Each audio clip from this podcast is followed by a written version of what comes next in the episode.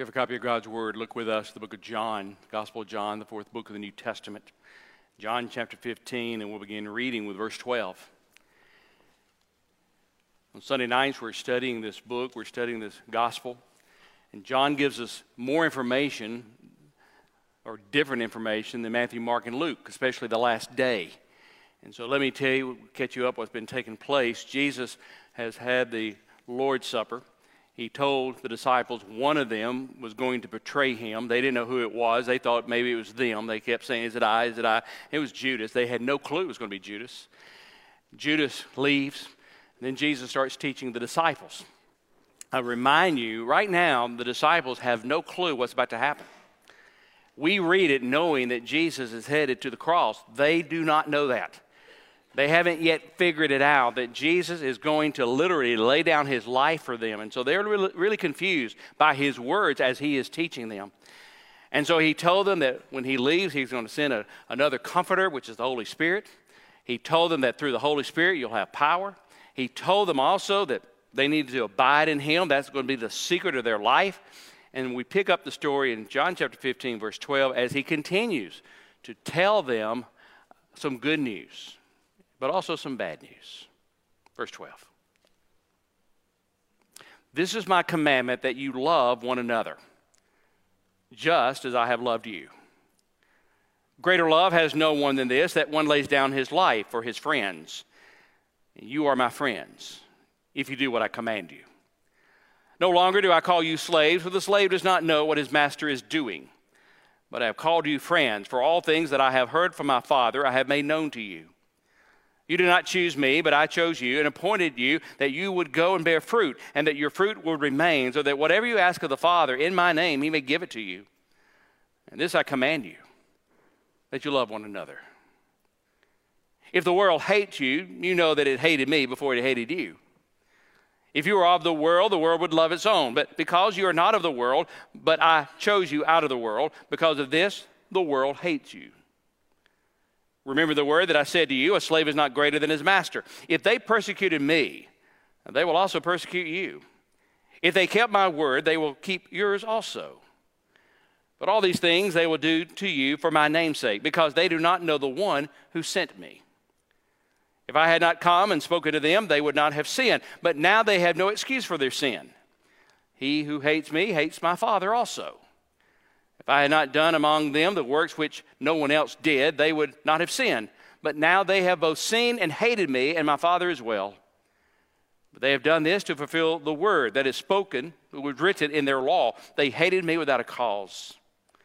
And when the Helper comes, whom I will send to you from the Father, that is the Spirit of truth, who proceeds from the Father, he will testify about me. And you will testify also, because you have been with me from the beginning. Pray with me. Father in heaven, there's so much in this passage. Father, we can spend years just studying verse by verse, word by word. But Father, tonight we pray that you'll be our teacher. Father, we pray your Holy Spirit will guide us that we'll understand this incredible truth that Jesus is teaching, but also the warning that we'll not be unaware. In Jesus' name we pray. Amen. One day a lawyer told his client, I have some good news and I got some bad news. The client said, Well, give me the bad news first. And the lawyer said, Well, the bad news is the DNA tests show that it was your blood found all over the crime scene. And the client said, Oh man, that's terrible. I'll be convicted. But what's the good news? The lawyer said, Your cholesterol is only 110. Okay, I know you didn't like that joke. I liked it, okay? I like good news, bad, no, bad news jokes. Well, in our text tonight, Jesus is not going to give a joke, but he's going to give us some good news and some bad news. But the good news is greater than the bad news.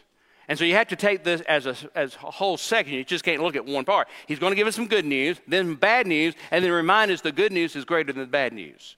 So let's look at it tonight. The first is the good news. He says, We have a friend who loves us. Beginning in verse 12, this is my commandment that you love one another just as I have loved you. Greater love has no one than this, that one lays down his life for his friends. And then in verse 14, you are my friends if you do what I command you. Jesus told them that night, he changes something here. He said, I am going to call you friends, not servants, not disciples. I'm going to call you friends. Now, this is revolutionary. Now, we may not get it in the 21st century, but what Jesus is saying is revolutionary. He is saying you can be friends with the Creator. That's so rare. I mean, in the Old Testament, we know the story of Abraham. Abraham was called the friend of God. We do know that the Bible talked about Moses. He, he spoke to God face to face as one speaks to a friend. So the idea of having God as your friend is extraordinary. And that's what Jesus is saying. Jesus is saying, You are going to be my friends. By the way, he's saying this to us tonight, too. Now, there are many definitions of friends. Years ago, there was an article in the New York Times who said you cannot even define friend. There was a book written by a sociologist, spent 300 pages to say I can tell you what a friend is not, but I can't tell you what a friend is. I got news for you. I can tell you what a friend is because the Bible tells us what a friend book of Proverbs, chapter 17, verse 17 says, A friend loves at all times. That's a friend. A friend is someone who loves you. You may have many acquaintances in life, and you'd be rich if you have just one friend, but a friend is someone who's always be there. Someone said a friend is someone who walks in when everyone else walks out. That's a friend. And Jesus says to the disciples, He says to us tonight, You are my friends if you listen to me, if you obey me. And in this passage, what Jesus is going to do, he's going to give us three characteristics of us being his friends. Three characteristics. He said, first of all, we will love one another just as he loved us. Look at verse 17. This I command you that you love one another. He says, I love you. I give you a command to love one another. And if you are my friends, you are going to love others just as I have loved you. Now, by the way, if this sounds familiar, we've already looked at this. In John chapter 13, Jesus has already said this. He says, A new commandment I give to you that you love one another, even as I have loved you, that you also love one another. Then he says, By this all men will know that you are my disciples if you have love for one another. He said this already the same night. Now, why would Jesus do this? Why would Jesus repeat himself? Because he's the master teacher. And he understands that repetition is how we learn. So he's telling the disciples all through the night, I'm going to love you, I love you, and you're to love one another. If you are friends with Jesus, this is what he's saying, you are going to love one another. By the way, think of the opposite. If you struggle with loving others, then you need to check your friendship with Jesus. He says we love one another just as he, he loved us. But secondly, he said we are willing to sacrifice anything for Jesus. We're willing to sacrifice anything for Jesus. You know, when it comes to friendship, we know the depth of friends' love by what they give up, what they will sacrifice. Look at verse 13. Jesus said, Greater love has no one than this, that one lays down his life for his friends. Friends make sacrifices. The greatest sacrifice you can make is your life. You know, sacrificing the last piece of cake is, is one thing. That's major, by the way. But sacrificing a career is something else. Sacrificing not watching your favorite TV show is one thing, but sacrificing a kidney is something else. Obviously, if someone sacrifices his life, what greater love is there? To say, I give everything for you. That's what Jesus did for us. Jesus loved us so much, he gave his life for us. I love the story, true story Chuck Colson told years ago about a group of POWs in World War II. There were 20 soldiers on a detail. They were coming back. They were supposed to have 20 men, 20 shovels. The guard counted the shovels, only counted 19. They lined up the soldiers and said, Where's the shovel? One of you hid the shovel. One of you is trying to escape. Who did it? No one stepped forward. And so they said, if you do not step forward, we're going to kill five of you. And we'll kill five each time until someone makes the confession that who did this. And finally, a 19 year old American soldier stepped forward, head down, said, I did it. And they took that American soldier, took him to the side, put a gun to his head, and killed him. And they came back to camp. When they gathered the shovels again, they counted 20. They had miscounted.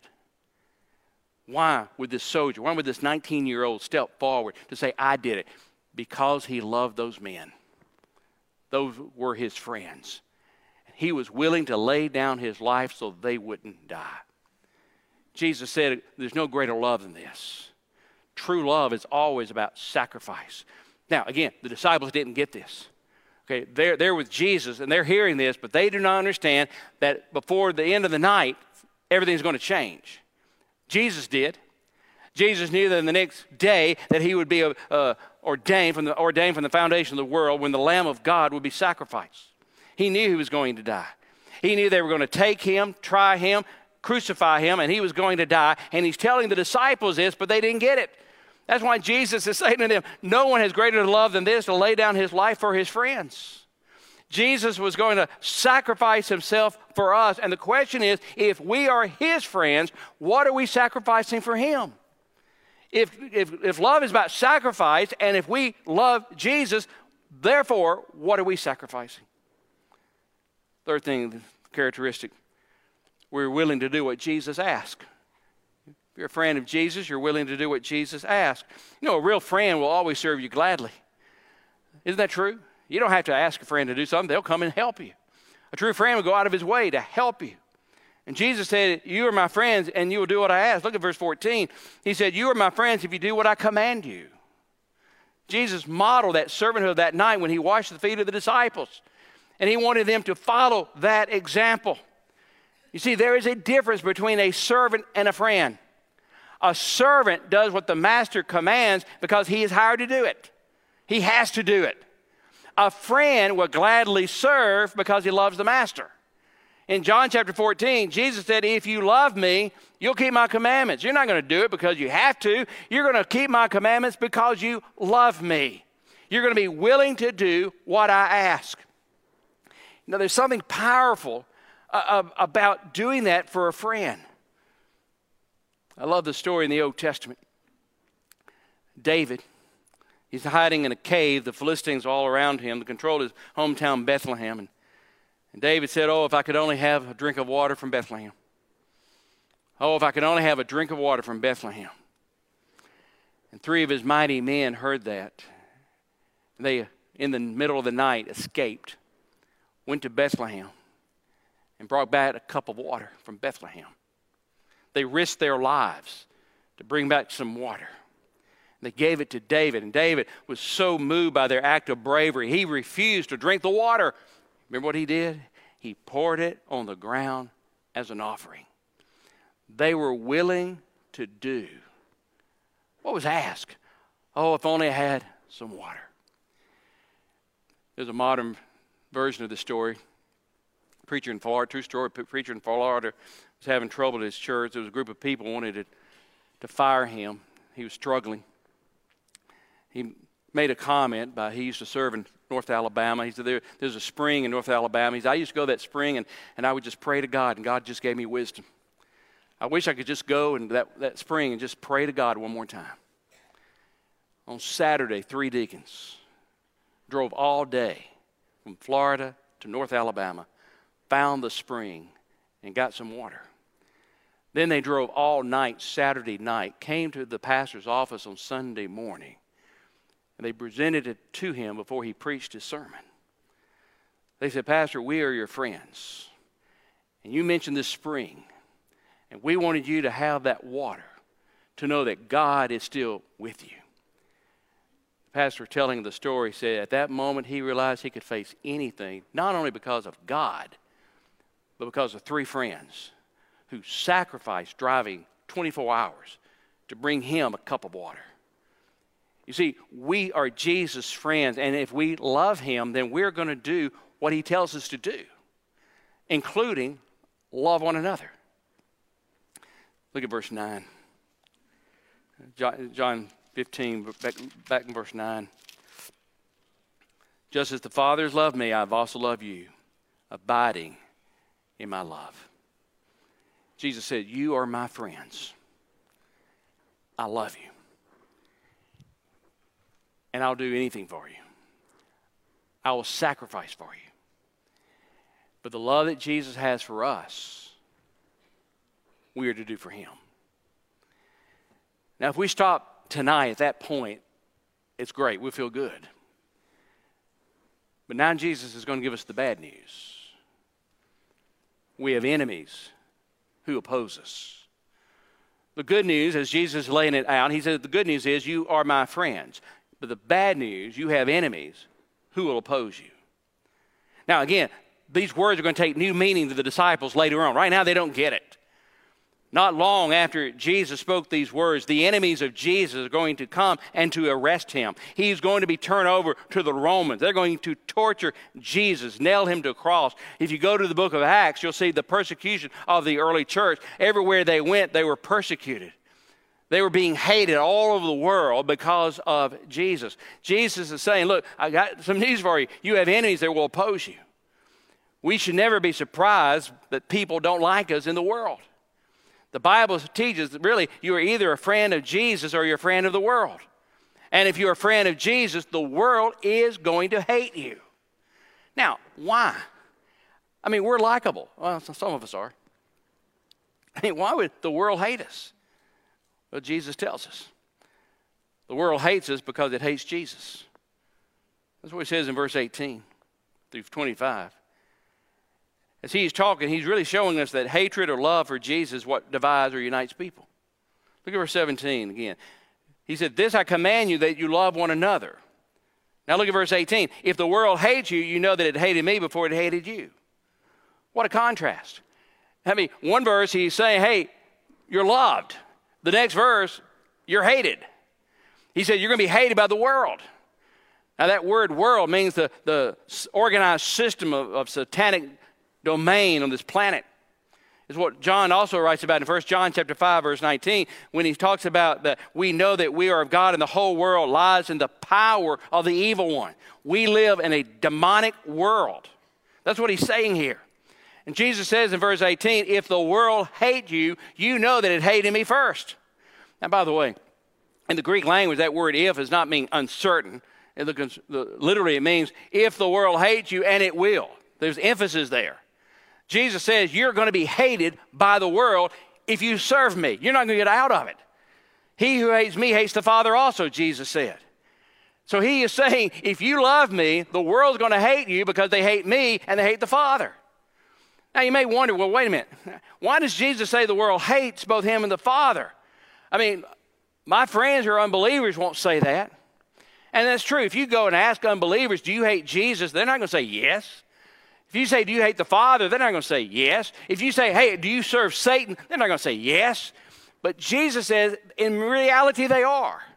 There's a line in the sand. You either serve God or you don't serve God. You're either of the world or you're of the devil. That's what Jesus is saying. Jesus is painting this picture of black and white. There is no gray.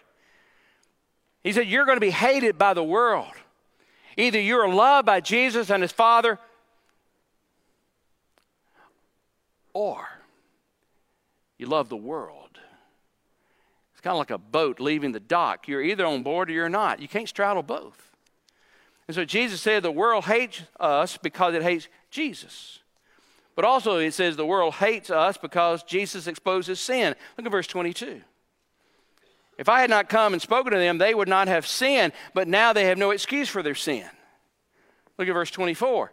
If I had not done among them the works which no one else did, talking about the miracles, they would not have sinned. But now they have both seen and hated me and my Father as well. Now, let me, he's not, what he's not saying, he's not saying, hey, if I didn't come, they would not have sinned. No, what he's saying is, if I had not come, I would not have exposed their sin. When Jesus came, he exposed our sinfulness. He confronted them with their sin. That's why the world hates us. Because we stand on the Word of God, and because we stand on the Word of God, we remind the world they sin. If you live in obedience to Jesus Christ, you will always threaten unbelievers in your family, at school, and at work because you're living a godly life and they can't handle it. You're exposing them, it bothers them. And that's why the world hates us because of our moral position of the Word of God. Now, I, I, people get mad at me all the time. I mean, I, am kind of used to it by now. I mean, I, I know there are people out there that, that don't like me because of my stand about the, you know, uh, on b- biblical principles.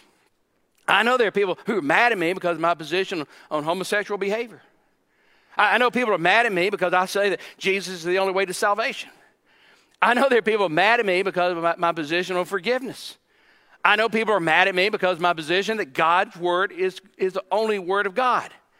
The world is going to hate you. And that's what Jesus is saying. But even though the world hates us, we need to testify to the world that God is here through Christ to save us. So the world hates us, but we got to love them to tell them the gospel. Now, if you've been following along here, I know what you're thinking. You're thinking, how can we face this hostile world? Well, Jesus shows us.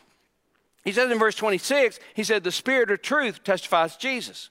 Verse 26, when the Helper comes, remember, He's already talked about this. This is the Comforter, this is the Holy Spirit. When the Holy Spirit comes, whom I will send to you from the Father, that is the Spirit of truth who proceeds from the Father, He will testify about me. That's how we share the gospel. We do it through the Holy Spirit. Listen, if you, if you do this on your own power, you're going to fail. Okay? You cannot face the world on your own power. And Jesus said, The Holy Spirit is going to be my witness to the world. That's why the Apostle Peter in Acts chapter 5, he said, We are witnesses of these things, and so is the Holy Spirit, whom God has given to those who obey him. So we have the advantage over the world. We have the Holy Spirit who's going to testify. But also, we testify. That's what he said in verse 27. The Holy Spirit will testify, verse 26, verse 27, and you will testify also, because you have been with me from the beginning. You see what he's saying? Here's how we face the world. The Holy Spirit is convicting the world of its sins. But we also have to speak through, with the Holy Spirit speaking through us. The temptation is, well, let the Holy Spirit do it, but I'm not going to get involved. I'm not going to share my faith. I'm not going to tell anybody about Christ. I, God will, will get them somehow. God does not give us that option. He said the Holy Spirit is going to be testifying, but you, you testify through the Holy Spirit. That is how we face a hostile world. The world hates us. And Jesus said the Holy Spirit will use believers, He will use us to tell the truth about Jesus. One Bible scholar said this without the witness of the Spirit, the disciples' witness would be powerless. Without the disciples' witness, the Spirit will be restricted in its means of expression. We must share the gospel to a lost world, even though they hate us. Now, you may be thinking tonight, how do I handle the world hating me? Let me give you some ways that we need to hold on to while the world hates us. Number one, don't take it personally. Okay? That's what Jesus is saying. They hate you because they hated me first. It's not about you, it's about God. We can't take it personally. The reason the world hates me is because I point to Jesus. The reason the world hates me is because I love Jesus. It's not personal, it's not anything about me, it's about Jesus. The world thinks we're condemning them, and all we're doing is being the salt and light that God told us to be. And so sometimes we start taking it personal and we start beating ourselves up. Well, maybe it's my personality, maybe it's me, maybe it's the way I look. No, Jesus said it's all about Jesus. That's why they hate you. Number two, don't retaliate. Don't retaliate. This may be the hardest thing, but Christians, we have to understand when the world attacks, we cannot retaliate.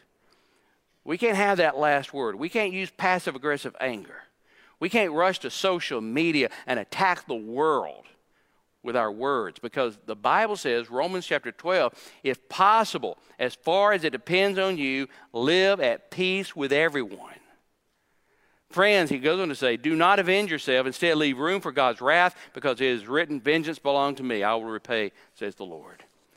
God says, you don't have to retaliate. You don't have to get the last word. You don't have to look good in this battle. Don't retaliate. Now, later on in the story, we're going to see something. When they come to arrest Jesus, remember what Peter did?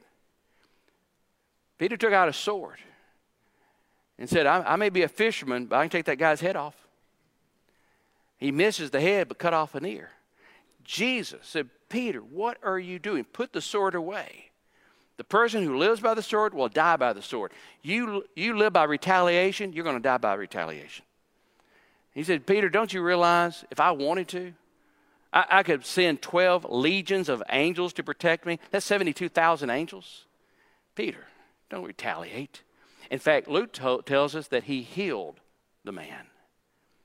Some of you, it's very tempting to have that sword of retaliation drawn.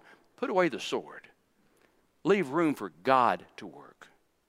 And third, hard to show kindness to your enemies. Show kindness to your enemies. Jesus said in the Sermon on the Mount, You've heard it say, Love your neighbor and hate your enemy. I say to you, love your enemies and pray for those who persecute you, that you may be the children of the Father in heaven. Our birthmark is love. And we need to show kindness. Does that make sense? Not at all. The world will not understand it. The world will attack and we'll show kindness. Why? Because God loves them too. God loves us, God loves them. We're going to show God's love to them. And so, Paul, and again, in Romans chapter 12, he said, If your enemy is hungry, feed him. If he is thirsty, show kind, give him something to drink. For in so doing, you'll be heaping fiery coals on his head. Paul said, Show kindness to your enemies. When the world attacks us, don't retaliate, but show kindness. Booker T. Washington was an American educator, found Tuskegee University in Alabama. He wrote, I will not allow any man to make me lower myself by hating him. The only way I can destroy my enemy is to make him my friend. That's how we fight the world. If you try to use the world system to fight the world, you're going to lose, and you lose your witness. But we respond with kindness and love. You see, the world hates us because we're going to be different. There's a evangelist of many, many years ago named Vance Havner. Vance Havner just had a way with words. Back in the 40s and 50s, he wrote about watching a parade, a marching band. He said every band member was in step but one person. He could tell one person was just totally out of step. And he couldn't understand why you out of step. And, and as he got closer, he realized in the person's ear was a earplug attract, uh, attached to a transistor radio. And he was listening to another song. He was marching to the song he was listening to, not the song they were playing. You know, and Vance Havner said that's like us. The world wants us to get in step with them. They want us to dance to their music, but we march to a beat of a heavenly song. That's why they don't like us. That's why Paul, again, Romans chapter 12. Don't be conformed to the world, but be transformed by the renewing of your mind. Jesus said, You're my friends. And you have enemies who are going to hate you. But love your enemies, and I will overcome them. While he was being crucified, Jesus demonstrated this. They was, as they were screaming insults over his tortured body, he said, Father, forgive them, for they know not what they do. Is it easy to love your enemies? Absolutely not. It's hard. And you and I don't have the capacity to do this on our own. The only way we can do this is by abiding in God through the Holy Spirit because He is the vine and we are the branches. And we're to be His friend. In 1855, Joseph Scrivener, Scriven wrote a poem sent to his dying mother. He didn't live long enough to know that he put it to music. Most of you heard the words. He said, What a friend we have in Jesus, all our sins and grief to bear. What a privilege it is to carry everything to God in prayer. Oh, what peace we often forfeit, or what needless pain we bear, all because we do not carry everything to God in prayer. And then the third verse Have we trials and temptation? Is there trouble anywhere? We should never be discouraged. Take it to the Lord in prayer. we have a friend. His name is Jesus. And he died for you. And if you hear this tonight or if you're watching online, you have never given your life to Christ, will you do so? Admitting that you're a sinner, believing that Jesus died for you, and confessing all to him, giving him everything. Will you do that tonight? Because he loved you so much, he laid down his life for you. Would you stand? Bow your heads. If you're watching online and you'd like to give your life to Christ today, if you just text the word today at 270 398 5005, and a minister will give you a call. If you're here tonight and you've never given your life to Christ, He's calling you tonight. And He wants to be your friend. Now, Father, speak to us now with clarity that, Father, will know it's your voice. And, Father, we thank you that you allow us to call you friend. Because, Father, we see what Jesus did on the cross for us. We thank you that He is our friend, but Father, I pray that we'll be His friend and do whatever it takes to serve Him. In Jesus' name we pray. Amen.